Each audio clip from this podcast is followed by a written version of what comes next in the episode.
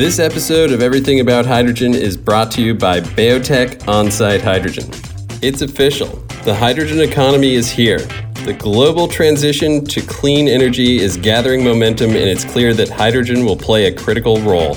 BayoTech offers modular, scalable, and rapidly deployable hydrogen production systems through sales, rentals, leases, and gas as a service to customers worldwide. If you're interested to learn more, visit bayotech.us to find out how BayoTech can help you produce low cost, low, or zero carbon hydrogen today.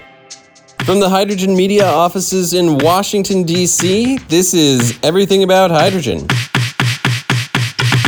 I am Andrew Leadham, General Counsel at BayoTech, and joining me from a few blocks down the road here in Washington is Patrick Molloy, Senior Associate in the Breakthrough Technologies Group at RMI, and Chris Jackson, CEO of Protium, calling in from London. On today's episode, we will be chatting with Alex Ivanenko, CEO and co founder of HyPoint. HyPoint is a leader in the development of high temperature PEM fuel cells for groundbreaking applications in the zero emissions aviation space.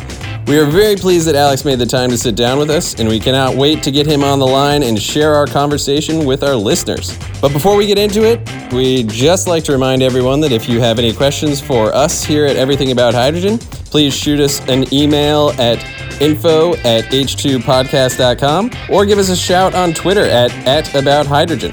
Let's get this episode started. All right, guys, we're back. Chris, you have a beard. This is the most exciting thing thus far on the podcast. Looking good, man. How are things in London? God, is that the most exciting thing on the podcast? Our listeners must. No, no, I didn't mean on the podcast. Um, I meant on this episode. on this episode thus far, that's yeah, in the in the first thirty seconds of the episode, your beard is the most exciting thing. okay, well, uh, yes, I do have a lockdown beard, although probably not appropriate now that we've kind of ended lockdown. No, I mean it's uh, it's all good There's here. no time. Um, there's no time. There's no better time to try. There's no bad time to try out a beard, Chris. That's Yeah. my theory. Well, there we are. So, um, no, it's all good. We have uh, the G7 down in Cornwall, which is obviously very exciting over here, and uh, we've got uh, a imminently due hydrogen strategy, which of course is the big, big, really exciting piece. Frankly, I mean, G7 is is is got nothing on the UK hydrogen strategy coming out, um, and otherwise, we're just enjoying the fact that we've gone from spring to summer. Sorry, not even spring. What am I saying? We've gone from winter to summer in a day. I don't quite know how that happened. We went from sort of very cold to suddenly, you know, people are humid and we're really happy we've got AC in offices. So it's all a bit weird. What about you guys? What's life like on the other side of the pond? So likewise, weather-wise, right? So I mean, we're not basically the same same news there. Uh, what Patrick? We had the announcement this last week from uh, from DOE of the Earthshot project to try and bring down the price of green hydrogen. Uh, which let's talk about a little. Let's let's talk a little bit about what an Earth shot might be. I feel like that sets a pretty low bar. God, uh, I don't know. but um, what it's, but it's but a good but substantively an interesting program, right? We can we can bicker about the uh, the naming problem that they've got at DOE, but but uh, substantively very cool. No, strongly in the in the the pitch of ambitious shots, right? Like, and you know, it's focused, you know, clean hydrogen. So, right, so there's going to be a, a blue and green kind of approach to it, which is, you know, I suppose, you know, the, beyond anything else, it's being pragmatic about the fact that there's going to be multiple technologies in the role in the play here, especially here in the US, right? But also it shows that they're they're serious, right? Like because you know, let's let's be honest about it. Hitting a dollar a kilogram is going to be damn hard, but you know, when folks start to put the pieces together and start to plan, okay. But it also, I think, if, if ever we needed a sign, like we've spent most of our time talking about two dollars a kilogram, dollar fifty, or you know, below two dollars a kilogram, dollar a kilogram. That's the new target, and that means that we're not really worried about you know kind of hitting these low actual market access price points that we've talked about in the past. I thought I'm not going to lie, Andrew. You jumped to the Earth shot straight away. I thought we were going to talk about COVID ends and the cicadas arrive, right? Like so, uh, the, the two planes. okay, sorry, I did jump ahead. Yeah, I got really excited. the, the business end of it, which uh, no, no, it's got to be considered one of the most encouraging uh, forward-looking kind of pieces of of of, of le- well, I don't know if it counts as legislation yet, so much as it's a, an announcement of a target and DOE's plans. I don't know how that categorizes or structures, but yeah, like this is meaningful, hugely meaningful, and really exciting to see the US get into the game on this stuff and in a in a really truly organized way again. I'll have to go back and look at the details again myself, but I think they're requesting proposals, uh, or at least initial proposals by July 7th, which is pretty fast especially especially by American federal government standards. That's like uh, you know that is like lightning speeds. The one thing someone was pointing out to me the other day, and it was because I think there've been a few articles about this now coming up in the Economist and others, is they're saying you know if for green hydrogen to get down to the cost point, it, it, really is a function of the price of electricity, right? I mean, that's ultimately what we're getting down to, right? It's about sort of availability and, and uh, accessibility of very, very low cost renewable electricity. Uh, a point very well made, obviously, by Alicia Eastman when she was on the show. So my question, I guess, or observation at the moment is given how much demand there is for things like copper and various other rare earths that we need and various other mining and minerals that we need, not just for hydrogen, but also for batteries and various other forms of energy solutions that we're looking to deploy, including more transmission and distribution. Have we, how confident are we that we've actually hit the price point or that actually, you know, the price of electricity will continue to get much cheaper on this? Because I get the impression that some of the moonshot assumptions assume that we're going to increasingly move to a 10 or 15 dollar a megawatt hour world if we're not already and stay at that point in the places where we are at that already. How robust is that assumption? And if it's not robust and actually the cost of those materials will mean solar and wind costs may for the first time in a long time start to rise again what impact does that have on this moonshot idea? Well, firstly, you need to temper you need to temper your expectations and realize it's an Earth shot. Earth shot. We don't have to even make uh, it shot, not moonshot. Sorry, yeah, my bad. Sorry, Patrick. You were saying something substantive. No, no, but like it's it's it's it's a fair question about volume. But the difference I would say here is that I think we had a world record price out of Saudi Arabia of ten dollars forty a megawatt hour recently. That's solar. Um, I think what we're getting into here is can we reasonably produce below $2 a kilogram hydrogen consistently? And the answer is starting to look like the answer yes. And then the question is okay, for green production, where do we have the production kind of criteria or structures to reasonably deliver that? Those are big questions, but it, that's a volume game so uh, what I, uh, what I would take from this, and I, I, would look at this as you know, you know, obviously we're doing a piece of work around the, the, the green hydrogen catapult, right? So it's a huge electrolyzer deployment piece, but we're looking at the best in globe, best in world standards for production. Yeah, no, Patrick. Sorry, I'm going to cut across you a little bit there. I mean, I think I'm probably leading you down a rabbit hole. I feel like I, am sure we could get much more into the the broader mineral discussion piece. I, I, I, it's just always an area of interest for me because uh, my team or previous colleagues who used to sit next to me at the World Bank wrote one of the first reports on you know rare minerals and you know what you need for solar and wind and batteries in a two degrees world. And it's just always stuck with me. Um yeah it's just, just the numbers are enormous. But uh yeah topic for another time. The questions you raise are really valuable. Okay guys chris is right. Rabbit hole we did. Andrew's getting serious. He's got the glasses on. Got my blue light glasses on Patrick, do you want to uh, give us uh, 10 seconds on uh, on HyPoint before we get Alex on the phone and uh, go from there? Sure. So, HyPoint are, are, a PEM fuel cell manufacturer, but interestingly, they are a high temperature PEM fuel cell manufacturer. They're very concentrated on the, the aviation space and um, I think they're uh, going to be a great a great addition to our aviation related series that we've nearly done so far. But but look, the, some of the dynamics around high versus low temp technologies and use cases are going to be really cool to talk to them about and, and to talk through kind of where the best applications or why aviation was particularly a, a target point for for a technology like this. Um, typically, you see usually a little bit higher efficiencies in high temp uh, systems, but you know you need to manage then the heat system. So very cool. Looking forward to it, and uh, I think we should we should just get into the meat of it with them. Perfect. Let's get Alex on the line.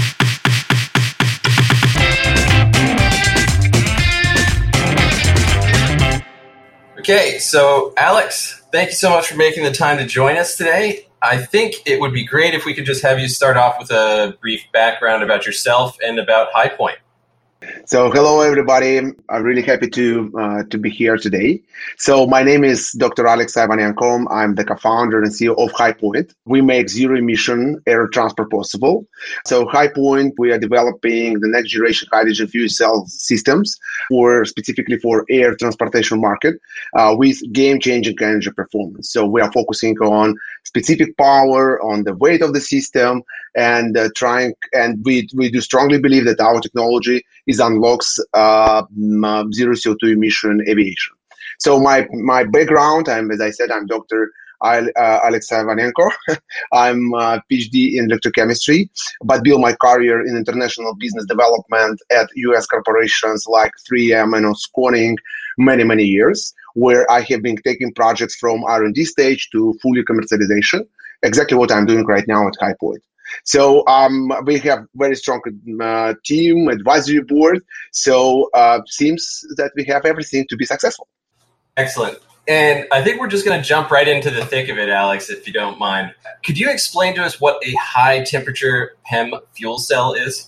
Yeah, so thank you very much for that question, Andrew. Uh, first of all, you should understand that there are two main PEM technology is available right now in the market. So it's a low temperature and high temperature.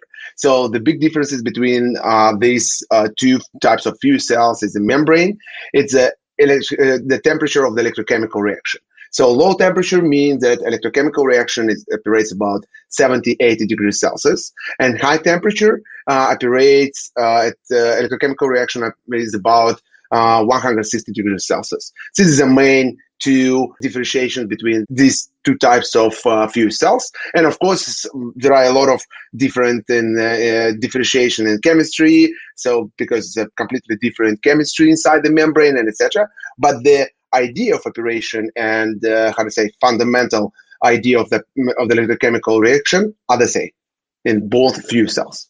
I think uh, just to, to kind of uh, frame out the, the use case maybe a little bit, you know, can you tell us maybe a little bit about the the early clients you've engaged and, and kind of what the kind of solution cases, maybe the, the, the size and whatnot that you're you're looking to provide in these these early deployment aspects? Like what's what's the what's the application for this this high temperature PEM fuel cell that you're you're you're uh, developing? So actually, any fuel cells can be integrated in any, um, how to say, big range of uh, potential applications, starting from, let's say, small power sources to aviation. But our focus is only on, as a startup company, we are focusing on very, very specific market. So uh, on aviation, it's not, I mean, uh, like a big, big fixed wing planes, but also air taxis, eVTOLs, cargo drones, and etc. Because we see a lot of benefits which uh, our system, based on high temperature membrane, can bring to the market. And as I said in the beginning, so we strongly believe that is an enabler of that of that market in general.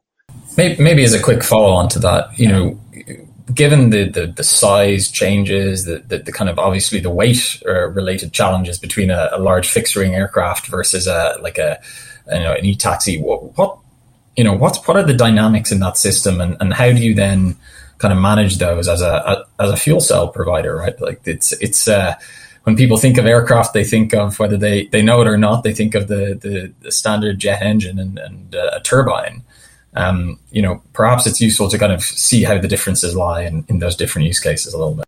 First of all, there are a lot of differences between, uh, let's say, eVTOL and fixed wing planes because the, this is a completely different power consumption and power profile of the power consumption during the flight uh, and etc. Because, for instance, eVTOL usually uh, consume a lot of power not only uh, during the takeoff region but also in cruise mode. Of course, it's a little bit less than in takeoff, and uh, but anyway, it's still higher. Some could say power hungry platform, right? So if you are talking about fixed wing planes, so they extremely consume a lot of power during uh, the takeoff region, but then when they become to switch to cruise mode, the power consumption uh, of uh, uh of that aircraft uh, becomes uh, so mm, mm, so in three five times less in comparison with takeoff region. So and of course depends on that. it's directly influenced on the system design. Uh, and we, right now in our portfolio, we have two customers. In it's Piasecki Aircraft Corporation, who represents uh, a US-based company. They represent eVTOL market. Air taxis. They're developing uh, really interesting platform. Uh, they called it uh, PA 890, and it's a our strategic partner for eVTOL market and for fixed wing plane market is ZeroAvia. So, and what I see right now, based on what my engineering engineers are doing, so I see this a completely different design. So, of course, in general, so we have very very similar system but they operate completely. It doesn't mean that you can use system from ZeroAvia and try to install it uh, in Piasecki aircraft. No, no, no, it doesn't work like this. So because you have to modify, you have to modify the system in terms of engineering, and as I said in the beginning, is a power profile completely different difference. So building off of that, Alex, HyPoint is a, a HyPoint's technology is then specifically designed to address these power consumption uh, problems, or what is it that your technology and your product is specifically targeted? What challenge yeah. are you guys going after? So my, my our main idea of um, the, our product is to increase specific power because air transportation market so specific power is the weight of the system, right? So because air transportation market has very, very specific requirements on uh, uh, on the weight of the system and specific power uh, specifically, it should be more than 1500 watts per kilogram. So, and our idea is to provide, um, how to say, high efficient uh, fuel cell system with specific power more than 2000 watts per kilogram. And why? Because we are using, we found a solution how to increase that specific power because of high temperature membrane, because of our unique developed bipolar plates inside the fuel cell with highly conductive corrosion resistant materials. Uh, with, we created a new type of cooling which we called turbo air cooled system that efficiently utilized compressed air for both cooling and oxygen supply. So all that combination of these technologies and uh, provide our customers uh, a lot of how to say a lot of benefits and specifically in specific power uh, because our specific power is more than 2000 watts per kilogram on existing membrane but right now we are teaming with BASF and we see that their new development in membrane can bring us to specific power more than 3000 watts per kilogram. And that specific power is correlates with uh, turbines uh, and etc. etc. So we do strongly believe that high temperature membrane uh, and HyPoint can bring very, very fast uh, to the market full scale system for the real flight, not only for small aircrafts, but for bigger aircrafts and etc. And the timeline which we see from Airbus and from uh, ZeroAvia and other big companies. So we see that yes, so HyPoint is ready to satisfy that requirements in terms of timing. Well, you, you jumped ahead there. Uh, I, I, was going to ask that you predicted my exact question there, Alex. Is I wanted to talk about this timeline, the timeline question, right? And I'm going to hand it back over to Patrick, but I think I think it's particularly interesting, right? Because when we started this podcast, we put we had Val Miftakhov from from ZeroAvia here not too long ago, probably a year and a half or almost two years ago uh, right at the very beginning, and we classified it, that episode in our weird and wonderful possibilities down the road. And in that intervening time, uh, the the timeline for aviation solutions in the fuel cell and the, the hydrogen fuel cell industry has just accelerated dramatically. And I, I would curious if you felt the same way or if you saw that coming when you when you started working on this. Probably you did, but uh, I wonder if the pace of development and the pace of uh, rollout is something that has surprised even you guys. So you know that I, I said in in the beginning that uh, when we it's a private conversation that we just closed our round, right? So and uh, the most frequently asked question regarding Alex, what is your main risk of your project? And my main major risk right now is timing because we have to find a lot of engineers we have to execute all our, our ideas and etc so for me i don't see any fundamental limitation in our technology in our product timing is the most challenge which we have right now. And that is why we are fundraising, we are hiring additional resources which can bring our ideas, bring it to reality. For instance, last uh, few months we hired 10 engineers in the team. 10 engineers, additional 10 engineers who is working every day, Uh, more than 12 hours a day and developing a next generation hydrogen fuel cell system.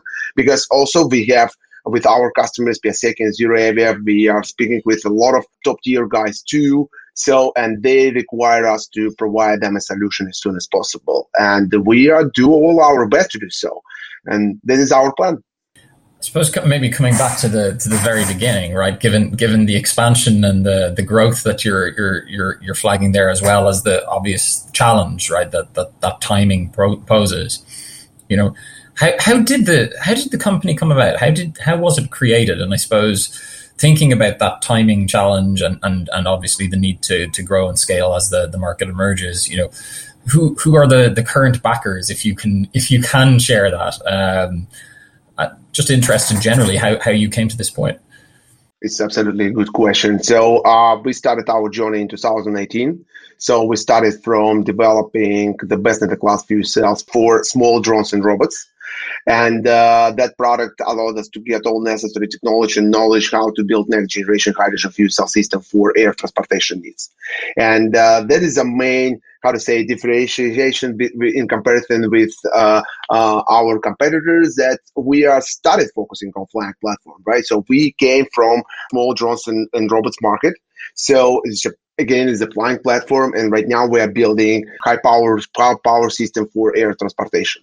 So, and in our portfolio right now is more than 15 investors, 50 investors, five zero, and it's uh, different types of individual investors uh, from uh, different continents. So we have two venture funds uh, from South Korea, from uh, from the United States too. So we have a couple of angel groups from uh, Silicon Valley based and etc.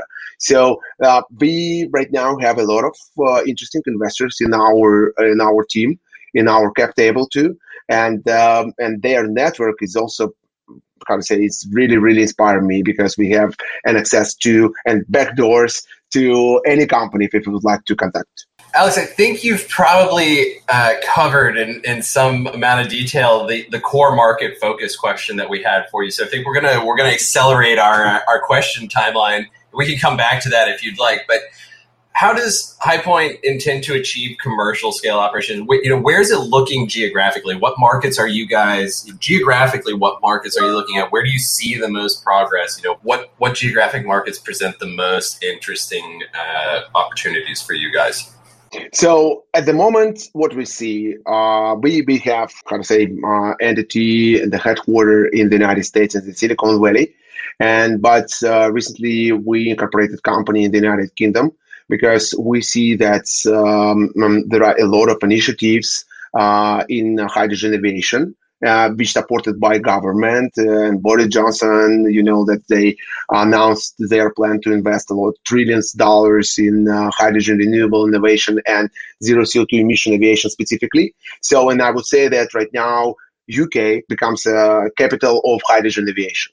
So because uh, a lot of company, if you would like to be, if you would like to presence on that market, you must be in the United Kingdom. So that is why, for instance, we made a decision recently to cooperate with um, uh, with one of the university in the in the United Kingdom, and we are going to build R and D site and uh, our first facility in United Kingdom.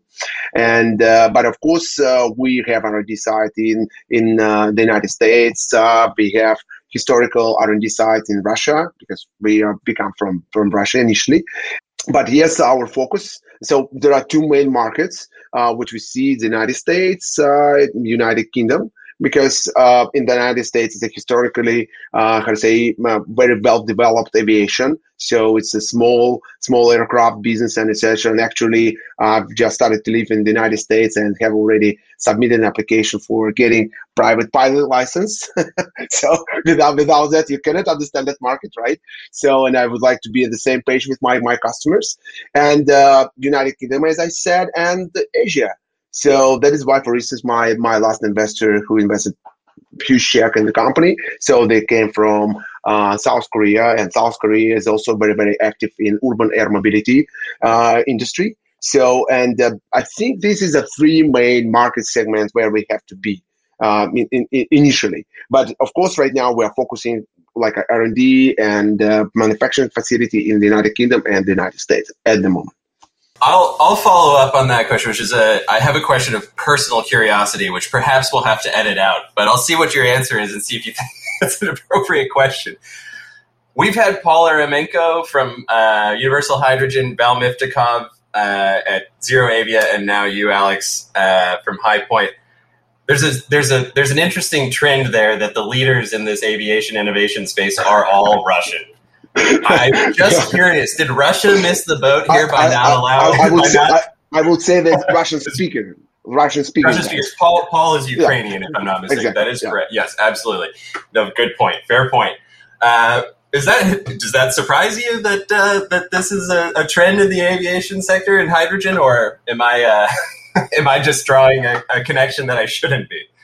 So actually i don't know. So i think it's uh, it's happened by chance uh, of course. But uh, you should understand that uh, so um, I, again uh, there are a lot of uh, great engineers in aviation in uh, from russia. It's a russian engineering school. It's not bad actually especially for for aviation industry. So that is why i think we um, so right now is the leaders uh, leader of the companies right? So uh, it's it's the russian guys russian speaking guys. And uh, yeah so but i think it's uh, it's not it's not a trend actually and uh, so i think there are a lot of uh, different companies uh, you haven't spoken yet who is developing uh, not the same uh, but similar products right so i mean who is also would like to acquire some portion of the market in uh, in air transportation, and they are completely founded by U.S. guys or Chinese guys and etc. So it, it it's just uh, it's just just a, yeah, I'm just yeah. yeah. I'm just drawing a, a pattern that probably, probably is not there.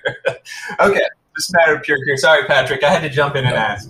That's that's that's okay. That's that's an interesting theme you're seeing out here. So why not? Um, I think I think maybe to to to, to speak to a different theme and a different question that I, I often hear around aviation use cases and and that is around kind of concerns around supply and and you know obviously when an aircraft takes off you have to fuel it but when it lands and then wants to take off again you have to fuel it um, you know how much is that risk factor and the infrastructure slash supply side something that, that you see or hear spoken about and how much kind of concern does that draw in, in general kind of conversation around the aviation space?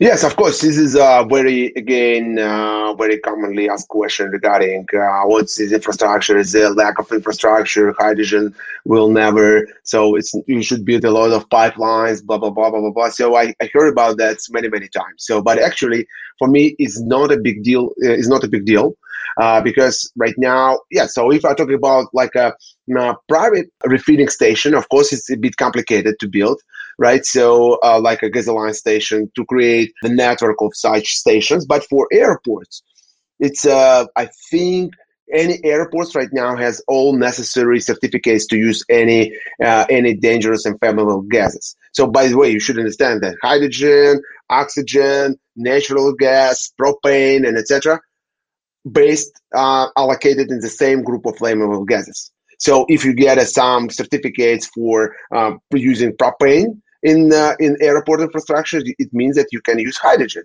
You don't need to get a special certificates. Oh, oxygen and propane, of course, is dangerous, but hydrogen you should get a special certificate. No, no, no. it's a, it's the same rule and and etc. So and actually, I'm I'm I'm living right now in Silicon Valley, and I'm using Toyota Mirai car. So it's a private use. I don't need a I don't need to get a special license to refill my car. So it just takes uh, about three five minutes, and anybody in the world can use that refilling stations. And actually, the in, personal in uh, uh, in the airport, they are absolutely how to say ready to use that, such uh, such fuel in uh, in their business processes because refilling um, Toyota Mirai and standard car very very similar so no big uh, no big differences actually and of course it's a bit longer as I said perhaps three, three, three, four minutes more. But for aircraft, it should be the same. And moreover, for instance, Universal Hydrogen, they offered a very, very interesting concept, right? So it's like a capsule approach. So you don't need to think about that. They will deliver uh, hydrogen in tanks in in the airport, and you just need to substitute and replace empty to to fill it once. I think it's a it's a how to say overestimated issue, overestimated concern. I, I have one last quick question, which Damn is given given given given Alex that you're getting the last question, Patrick. no, no chance, Andrew. Uh, no, just just given that you're getting your pilot's license, um, what will be your first hydrogen fueled flight? So it's a good question. Um, I would like to have a dinner in um, something in a, in a great place. So okay, when I can fly 400 miles from Palo Alto, so so it will be it will be a good, good idea. Actually. So a, a, particularly good restaurant within a 400 mile radius. But but you should understand, I I just started. I just started, so it's uh, I'm uh, in the er, in the in beginning in beginning of that process. So it usually takes about one year, right? So to get a pilot license, but Actually, is again is correlate with our timeline when we have to deliver full scale product for the real flight. Fantastic. Well, Alex, you've been very generous with your time, and uh, we really appreciate you coming on the on the podcast. And uh, we uh, look forward to, to following HyPoint, seeing your guys' progress, and uh, hopefully seeing you you flying in the skies soon. I also hope so. Thank you very much. This episode is brought to you by BayoTech On Site Hydrogen. We all know the transportation sector is facing increased pressure to transition to zero emission solutions. And uh, to borrow a phrase from our dear friend Patrick Molloy, this is the thing hydrogen provides a clear pathway to decarbonization. BayoTech offers its customers turnkey solutions for hydrogen supply that enable vehicle manufacturers, transit agencies, fleet operators, and logistics organizations worldwide to adapt to climate regulations and produce hydrogen for fuel cell electric vehicles at prices that compete directly with diesel. To learn more about how BayoTech can help you produce low cost, low, or zero carbon hydrogen, visit bayotech.us today. All right, guys. So Alex is one of our better uh, speakers for brevity. So, but nonetheless, covered quite a few uh, quite a few topics, which is uh, which is really excellent.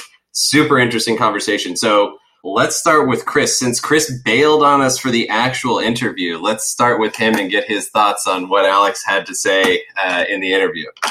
I like how you managed to throw me under the bus there. No, um, I think that understanding the piece around differentiated fuel cell applications for different mobility elements is super important. And I think one of the things that will have caught a lot of people off guard and actually caught us a little bit off guard, or certainly me off guard, about talking to Alex was the fact that there even is a category of high temperature PEM fuel cells. I think people have barely got their head around the fact that there's a PEM fuel cell, a solid oxide fuel cell, you know, a phosphoric acid fuel cell, and all the other sort of variants in between and alkaline. And now they're being told, well, actually, there's a high temperature PEM and there's a low temperature PEM, and um, I'm sure we'll probably get a listener asking if there's a medium temperature PEM. Um, but but it is interesting, right? And and actually makes sense as well. And I think Alex talked very well to the fact that, you know, within the context of the aviation world, that power requirement is just very different. You know, and you can imagine there clearly is a cost element that comes into that as well. And he didn't talk to that and steered clear, steered clear of that theme. And, you know, I think you the fact that they're hinting at first operational prototype in the next sort of 12 months as well gives you kind of a sense that, um, again, the costs on this um, are relatively, you know, unknown. And I think the other piece that would have been interesting to maybe get into, but it's always difficult with these things, is we are now quite comfortable, I think, as an industry with PEM fuel cells uh, in the lower temperature range. You know, there is a lot of good operational data around those systems. We have a lot of reliability in those systems, and actually, those are the critical components for something like aviation. The system has to work and work for a long time. Uh, I'm not so sure how, with a high temperature PEM fuel cell, how much nuance there is in that, how sort of much of the lessons from low temperature PEM and reliability of that carries across, and actually how easy it will be to convince investors or insurers or even regulators that they are comparable, even if the data says that the difference isn't much. So I think that's a whole can of worms to be opened there. I think other two points that stuck with me, uh, I'd be interested to get your thoughts on it. One was the cap table you know, she talks about 50 different investors, um, venture from South Korea and from the US, but also talked quite a lot about high net worths. Uh, I think it's a story that's not told enough at the moment how much high net worth investing is going on in a lot of early stage companies across the broader hydrogen ecosystem, and not just hydrogen, I should say, the broader clean tech system. And actually, it hasn't really been VC in, in a lot of the early investment cases. A lot of VCs got burned very badly in the first clean tech wave. So it really has been high net worth and family offices that have led this charge, this this second wave, if you like. And the third piece was your markets comment that you asked, Andrew. Um, I thought it was very interesting that it's a US company. You've got Biden talking all about you know applications there. You know, the team are Russian with Russian engineering, and they're going to the UK. And you know, it is quite interesting, right? And obviously, part of that is following ZeroAvia, but you know, the UK does have a very strong aviation heritage. But know, I, I think it's there's a reason why Universal Hydrogen, ZeroAvia, HyPoint, and people like GKN are all doing hydrogen aviation work in the UK. And suddenly, from a very selfish Protium side, I kind of have a lot of sympathy with Alex's point that actually on the green aviation side, the UK really is a leader on the hydrogen aviation piece. But just interesting to get him as a non-Brit. I, you know, being cliched, you know, every country wants to boost their own uh, credentials, but quite interesting to get his view that that's also the leading market for him. So obviously that's a bit of a jumble of reflections, but um, you know, I thought um, it was a good interview and, and lots to digest. Yeah, for sure. I think I think you know, look, you, you hit you hit a pretty pretty interesting point there as well, right? Around here we are, our, and we've now talked to to three hydrogen aviation focused or hydrogen related aviation focused companies who are very seriously, you know, like the caliber of the people, the the kind of experience they have in the space in both you know general mobility, obviously, but also in avi- the aviation space. This is a, a critical piece, and um, it's just very encouraging to see see that universe building out in that way. I think that's one of the big reflections that I took I took from it. Obviously, Alex Alex got into the a little bit of the weeds around uh, and how um, the the kind of the fuel systems look. I think it, it, it some of the it kind of built out a little bit some of the things we heard from from the folks at ZeroAvia and and and and obviously um, Universal Hydrogen around how these systems will need to change depending on the range, depending on the, the design of the aircraft as well. And when you think back to that wonderful, I think it's almost an infographic that Airbus released of three different types of aircraft. Now we actually start to see why those design features and, and shapes and kind of unusual, kind of almost futuristic rocket ships and yet a propeller plane also exist in the same kind of universe. I thought it was very cool. I thought I thought we got a lot of a lot of the jigsaw puzzle pieces that maybe maybe we've always been asking about about how aviation actually transitions, and this this is something really worth paying attention to. I was going to put Andrew on as well. Do you think that he answered your question? Alex answered your question on timeline because that was the one piece that I thought you asked a great question, and I think he completely dodged it. You know, being direct about it, and I thought that was a really good question from you. Okay, so uh, uh, in all fairness to Alex, you know, the, those timeline questions I love to ask them because I'm really interested in getting those those answers. But as I think we can all reasonably relate, or at least you know give give some leeway here, very difficult to answer those kinds of questions. I mean, what I was so I would say that Alex did did his level best to answer that question, Chris. I just think the aviation space has been changing so quickly, and I think that's you know, if I recall correctly on that question, that's what I was asking about. Is that that aviation timeline seems to keep getting truncated more and more rapidly than I would expect. You know, the pace of acceleration in that world is what I keep referring to when we have these aviation guys on on the show. Um, I, I, think it moves, and, but and, you know maybe that's just me as being sort of an outsider from the aviation side of things. I think it moves so much faster than I ever would have expected, and I would actually, one of the things I wanted to ask you guys, and, and particularly Chris, because I think this is probably the world you know better than, than Patrick and I by, by leaps and bounds, certainly by me. With regard to refueling infrastructure, obviously that's not necessarily Alex's world. Uh, I mean, I'm sure he has some great insights and he gave some some thoughts on that. But what what are you seeing? I mean, I know this is something you work pretty pretty deeply and pretty consistently on you know, I, I follow Universal Hydrogen fanatically because I think uh, Paul and his team are super interesting, as are all of these guys. But you know, I've been following their posts and uh, their progress, but uh, and we're seeing a ton of you know they they constantly drive home the point that most of this uh, aviation carbon emissions from aviation are coming from short haul and medium haul flights, which are at smaller airports. So I, I what I guess I'm going to ask you, Chris, is what kind of progress are you seeing, or what kind of interest are you seeing at smaller and medium airports, sized airports for refueling infrastructure? Are things like universal hydrogen and their capsule technology is that gaining some some ground, or are you seeing more and more interest in in deploying localized refueling infrastructure? How is that looking? How's that evolving from where you sit? Is that a fair question, or would you rephrase that? Uh, well, just, maybe some context for the audience that are not aware. So, Protium um, is uh, leading the green hydrogen feasibility infrastructure piece for ZeroAvia in their future flight program in the UK. Okay.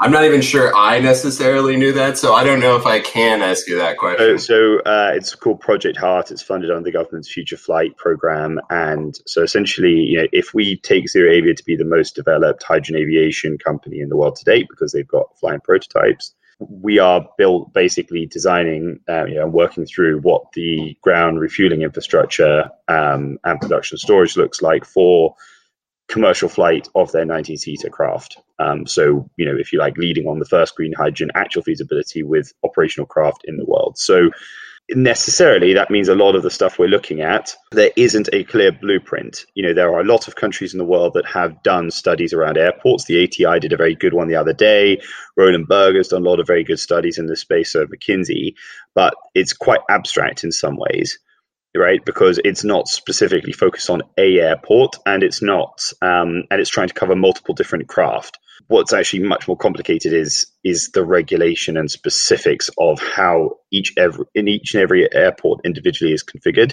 and it is extremely technically complicated. Um, there are so many moving elements to this not to mention just the legal structures that already exist around the refueling of aircraft in airports. So uh, it is not easy by any means. Hey, lawyers, man. um, no, but it's it's one of those things where um, you know I, I, think people just have this idea that you can produce hydrogen and you know people just be able to sell it at the cheapest price into an airport, and it has very little reflection on the scale of the challenge. I mean, so the ATI report that came out recently, for example, was saying if you wanted to have a large scale cryogenic hydrogen supply for an airport the size of Heathrow that was you know available, you know, Heathrow uses about 120 megawatt continuously of electricity according to the ATI paper. A cryogenic facility to be able to provide you know a meaningful number of those crafts with hydrogen for aviation. I'm just putting up the exact number so I get this right in front of me now. I think it was something like 150 wide body aircraft. Um, that number to get that same volume was uh, nearly 300 megawatt right? Just for the electron, uh, just for the liquefaction side, right? So you know, effectively, you need to have completely new build power plants. You need almost entire SMR modular nuclear plant to do enough liquefaction for a large scale airport like that. It is unbelievably complicated. So, and the timelines on that are long. And that's why I thought your question timeline is really good because it is one thing to do compressed hydrogen and bring that in and do small amounts of refueling for a small number of craft. It's quite another to refuel large numbers of aircraft with compressed to move large amounts of capsules to and from and to have different pressure hydrogen and cryogenic and maybe a another fuel like synthetic aviation fuel. Because you could imagine an airport where you've got jet fuel synthetic aviation fuel uh, liquid hydrogen and compressed hydrogen. And at the moment they've only got one so the complexity is is, is staggering, um, but obviously we're working through it with with partners there. I don't think that's something HyPoint has to worry about. I think HyPoint just has to kind of get its head around the more basic thing, which is the safety timeline on aviation. Right? I mean, bearing in mind.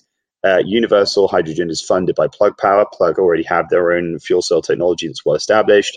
ZeroAvia um, as well have their own partners. Ballard's done a lot of work with drones and proving that that can operate uh, Intelligent Energy in the UK um, were initially involved with some of the ZeroAvia guys, but also have been working with GKN as part of their H2 Gear project. So there's already quite a lot of PEM fuel cell companies that have experience of systems that are working and running in the field, already working in aviation.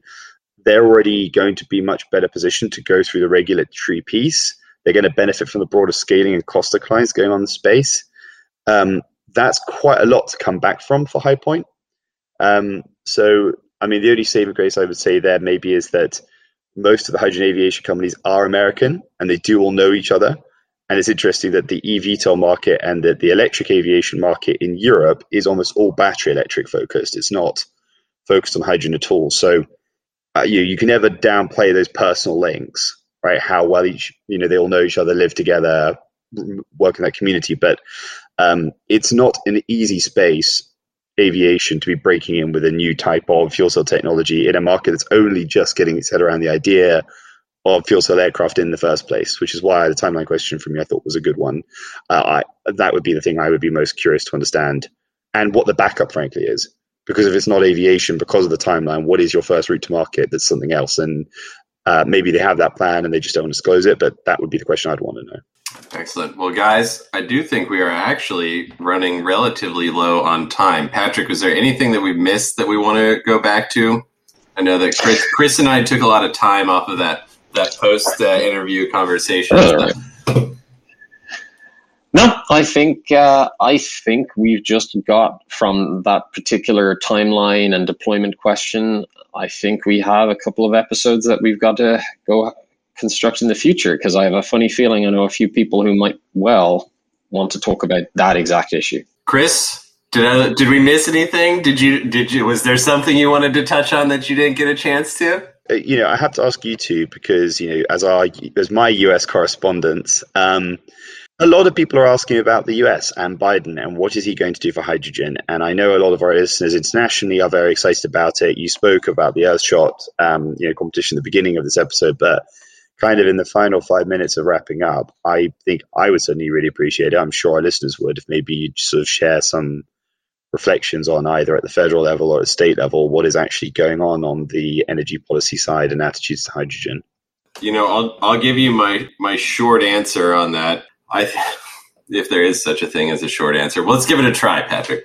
Okay let's uh, let's let's let's do away with the state side thing just uh, very quickly in state by state, right? So California, as always, is going to be leading the way here. So uh, at last count, I believe there are 54 or 56 bills in front of the California legislature that touch on hydrogen in one form or another.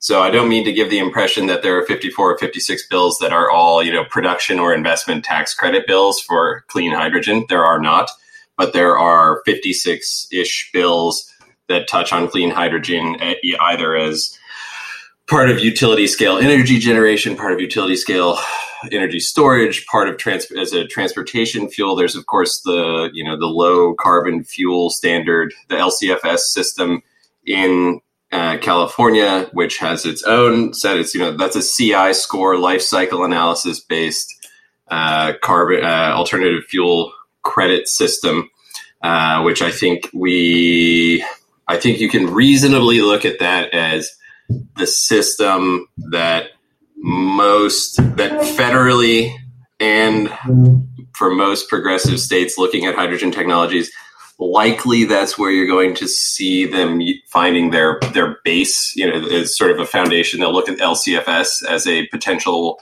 way for structuring their own systems, including at the federal level uh, put it the bigger, you know, at the bigger picture at the federal level. Uh, it's not necessarily the Biden administration. You know, obviously the Earthshot project with Secretary Granholm over at DOE is super interesting. That's a very recent development. I believe that announcement was last week.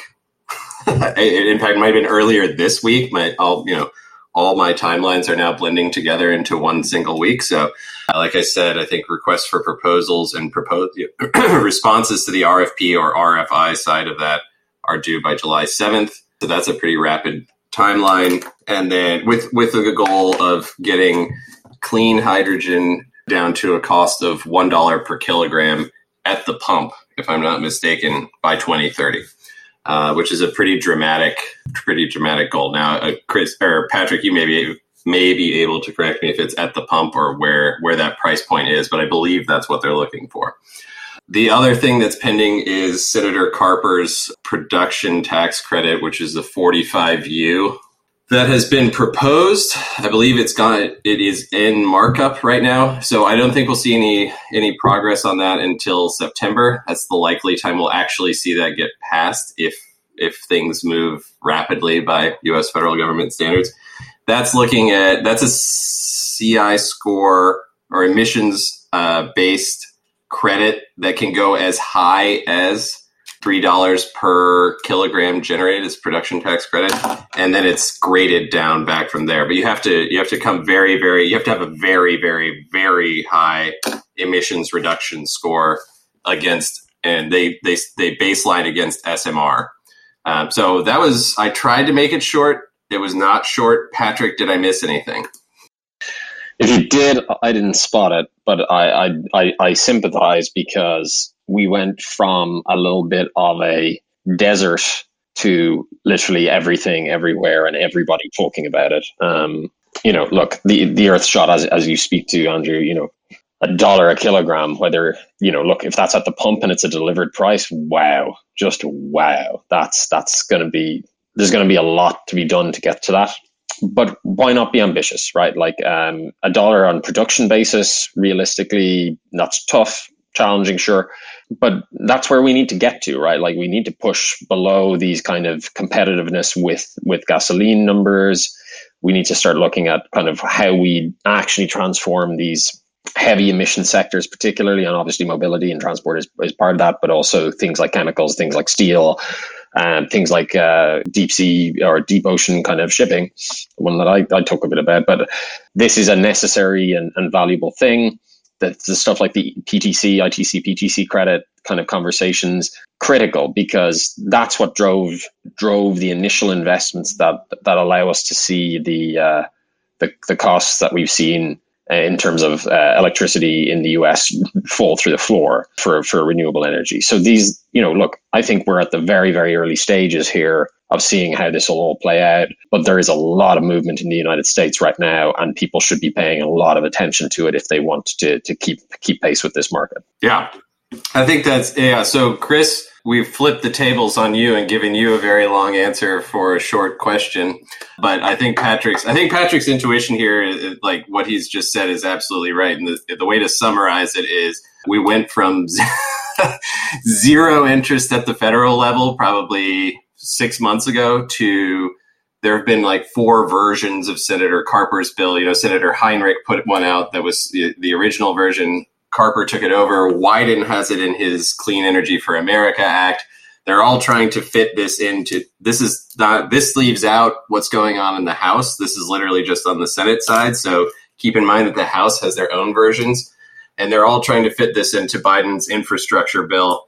Uh, so it went from zero things happening to everybody frantically trying to get their piece into the infrastructure bill by the end of June, which is rapidly approaching. So stay tuned for uh, for more frenetic developments on that front.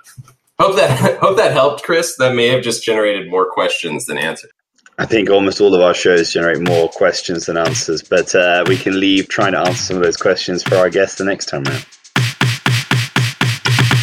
And that does it for us today at Everything About Hydrogen. A big thank you to Alex Ivanenko, CEO of HyPoint, for joining us all the way from Moscow to tell us about the incredible work he and his team at HyPoint are doing. And thank you, as always, to Patrick and Chris for their masterful co hosting abilities and hard work on the show. Lastly, if you enjoy the show, please leave us a five star review on Apple Podcasts, Spotify, or wherever you get your podcast content. It really does help us promote the show and reach a larger audience. Thanks again for listening, and we hope you'll join us again next time. Till then, all the best from the team here at Everything About Hydrogen.